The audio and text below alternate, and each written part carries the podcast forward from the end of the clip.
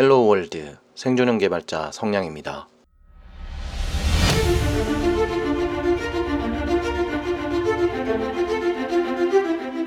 반갑습니다. 성량의 불친절한 코딩 이야기 6회 방송입니다. 2020년 11월 18일 오늘 뉴스가 하나 떴는데요. 아마 프로그래머 분들은 보신 분이 많을 것 같아요. 제 지인분들이 이 기사 보자마자 저한테 연락을 해주셨어요. 기사의 제목이 뭐였냐면요. 잘릴까 두렵다. 절박한 아시아나 승무원 눈물의 코딩입니다. 굉장히 자극적인 제목이네요. 제가 자극적인 제목이나 내용은 별로 좋아하지 않는다고 5회에 이야기를 드렸었는데요. 이 기사 내용은 한번 다뤄보는 게 좋을 것 같아서 다소 급하게 준비를 했습니다. 일단 본래 진행되고 있는 에피소드에 웹 디자이너, 웹 publisher가 프로그래머로 진입하기 위한 이야기가 진행되고 있었는데요. 오늘은 본 에피소드 대신 이 이야기로 진행을 하겠습니다. 본 에피소드도 되도록 빠르게 준비하겠습니다.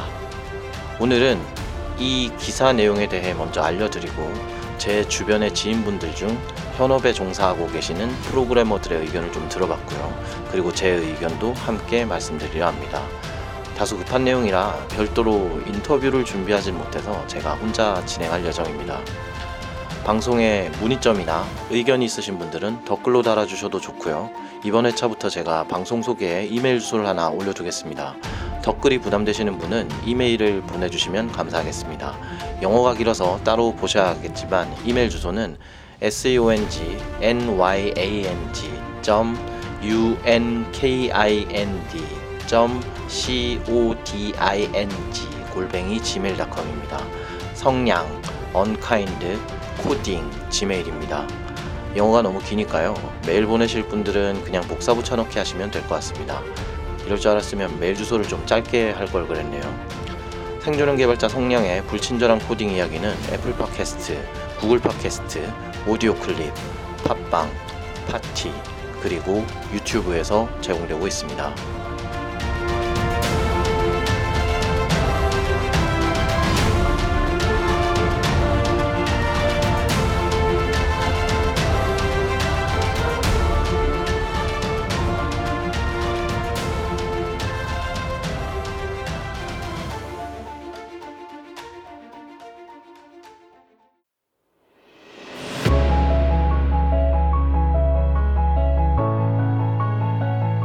자, 우선 기사 내용부터 보기 전에 이렇게 급변하고 대혼란이 일어나서 마음이 불편하실 아시아나항공 직원분들께 심심한 위로의 마음을 전하고 싶습니다.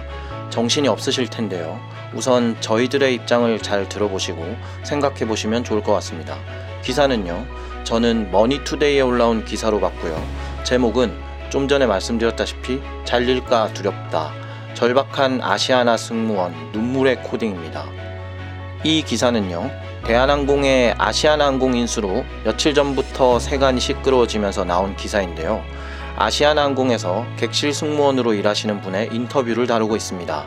한 회사가 다른 회사를 인수하는 과정에서 발생하는 대규모 구조조정과 관련된 내용인 겁니다. 고용보장에 대한 언급이 있긴 했는데요. 분명히 대규모 구조 조정이 있을 것이다. 그리고 양측 항공사가 분명히 중복 인력이 존재하고 있고 어느 정도 중복 인력에 대한 구체적인 수치도 언급되고 있기 때문에 대혼란 상황이 일어난 것 같습니다.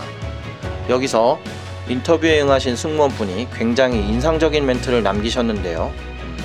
우선 항공업 쪽 이직은 이미 포기한 상태다. 그리고 전공을 살리든 아예 일반 사무직을 지원하든지 간에 여건이 되는 대로 지원할 계획이라고 언급되어 있습니다. 그 이후에 얘기하신 게 그간 저축해둔 돈으로 생활비를 충당하고 있다.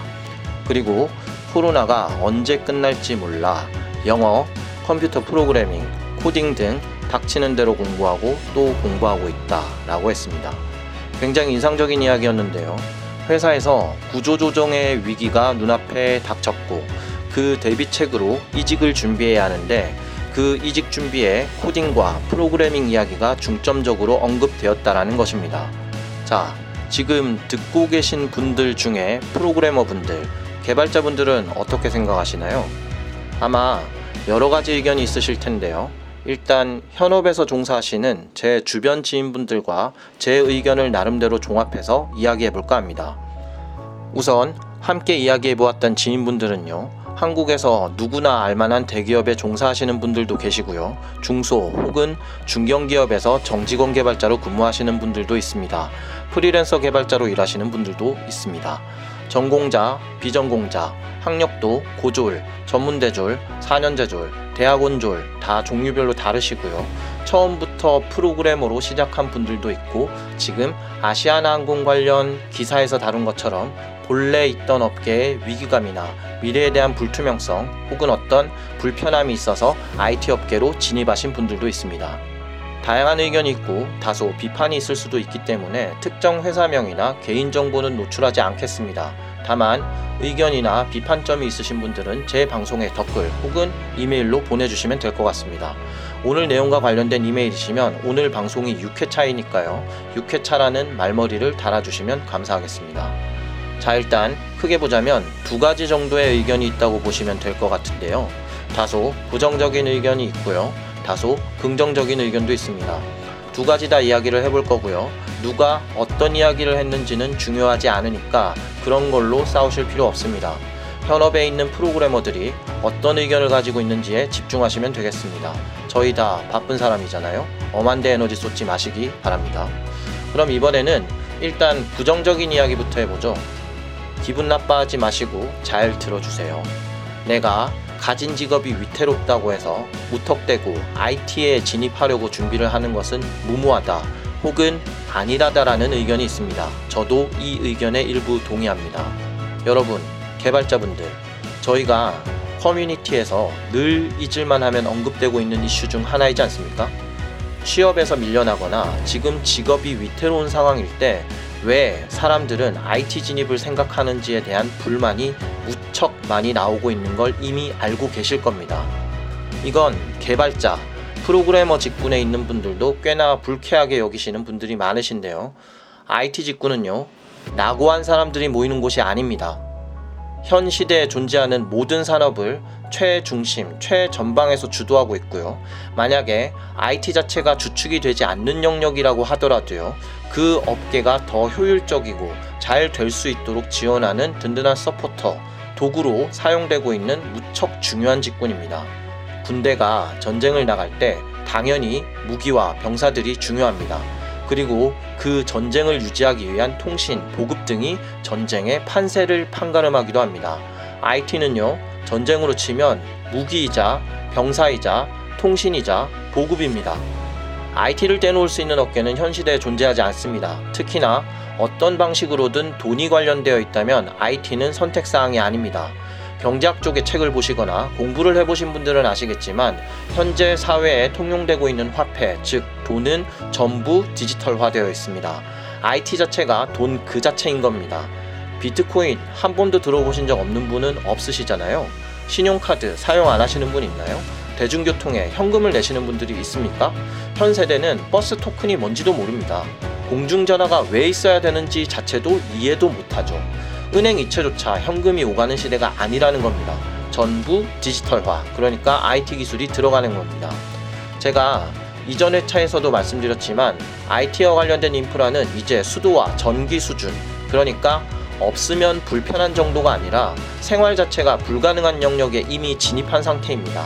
그리고 이 영역은요, 기본적으로 전문직으로 구성되어 있습니다. 그냥 머릿수만으로 대체할 수 있거나 약간의 교육만으로 채워놓을 수 없는 인력이라는 이야기입니다. 어째서 이직에 언급되는 영역에 IT가 우선순위를 가지고 있는지 궁금합니다. 전혀 해보신 일이 아니잖아요. 이쪽 전공 공부를 해보신 것도 아니고 누구나 공부하면 할 수 있다라는 이야기를 들으셨습니까? 그나마 유망한 분야니까 이걸 고르신 걸까요? 착잡한 마음, 다급한 마음, 제가 다 헤아릴 순 없지만 어느 정도 이해를 합니다. 저도 어려운 시절이 있었고 다급한 마음에 민간 교육기관과 국비지원 같은 여러 가지 교육을 병행해서 코딩 공부를 다시 시작했지만 저는 초등학생 때부터 이 일 외의 진로를 생각해 본 적이 단 한 번도 없었기 때문에 남들보다 다소 늦게 시작했지만 의지를 다잡고 준비해서 시작할 수 있었습니다. 준비하는 동안 하루에 3시간에서 5시간 정도 자는 시간을 제외하고요. 식사 시간을 빼고 하루 종일 컴퓨터와 싸웠던 기억이 납니다. 저는 그렇게 8개월, 9개월 정도를 준비했습니다. 그리고 저는 4년제 전공자였습니다. 학교에서 4년, 그리고 졸업 후에 1년가량을 더 준비해서 비로소 취업을 할 수 있었습니다. 물론 제가 부족하고 배우는 속도도 느리고 저 자신도 안일했던 시절이 있었기 때문에 주변 분들보다 늦게 시작된 것도 있습니다. 여기서 얘기를 드릴 수 있는 거는요. 한번 해볼까? 이 분야가 좋다던데 이런 마인드로는 절대 절대 진입하실 수 없습니다. 모든 활동을 접고 준비하셔도 만만하지 않습니다. 왜냐? 이 업계에 진입하려는 사람이 이미 너무 많기 때문입니다. 이 분야는요, 이미 레드오션입니다. 레드오션이지만 바다 자체가 넓기 때문에 아직 수용이 가능한 것일 뿐 이미 고도화된 경쟁으로 몸살을 앓고 있습니다.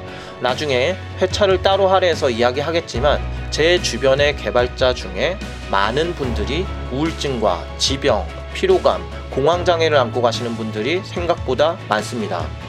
여러분만 진입하려고 하거나 준비하고 있는 게 아닙니다.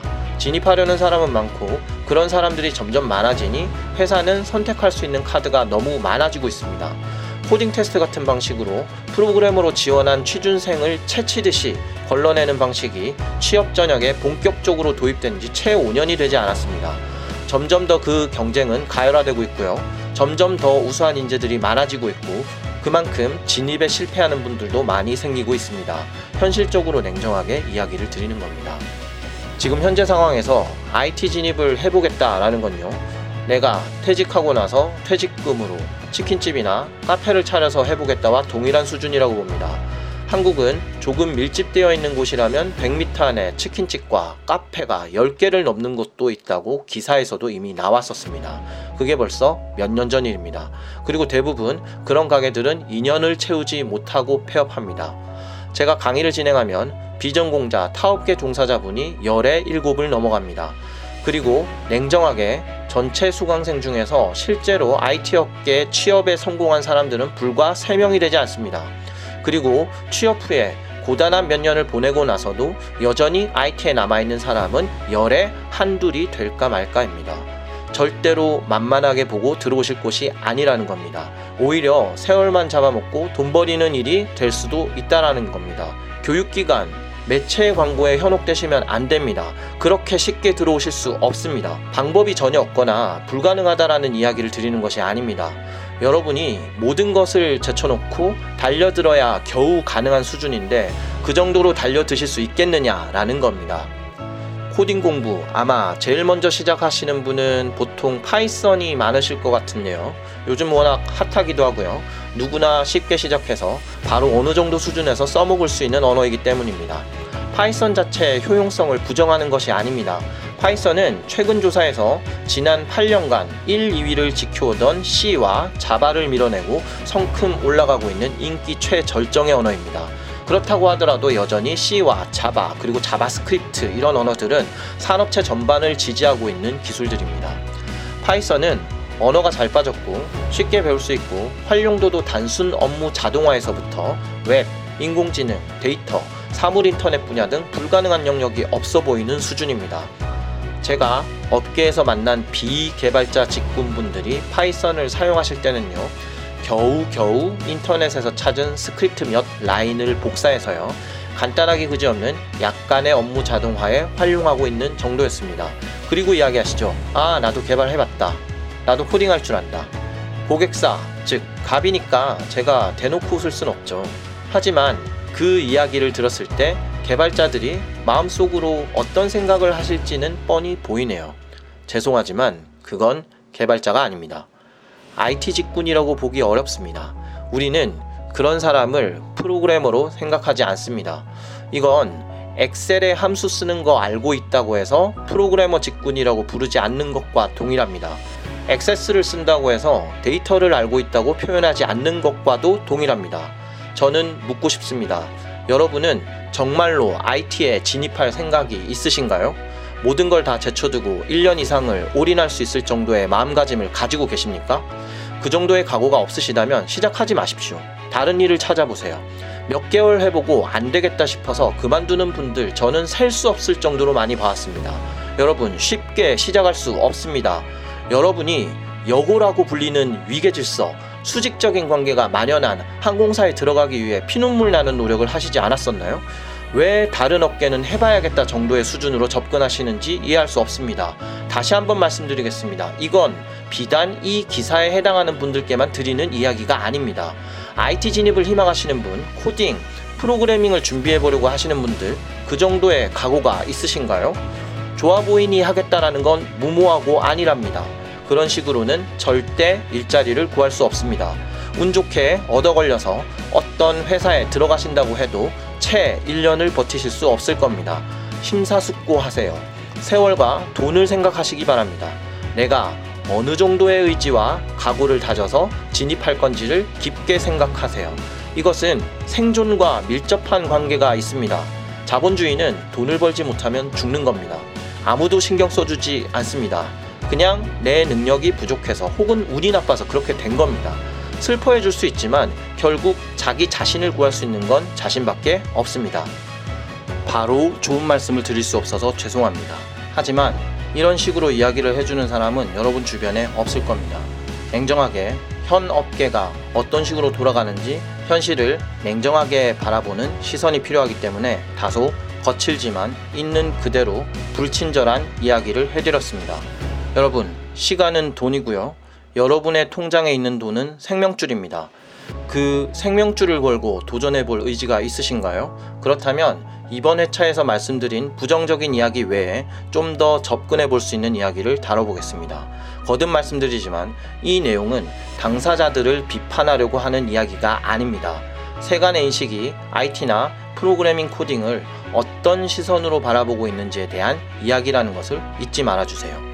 생존형 개발자 성량의 불친절한 코딩 이야기였습니다.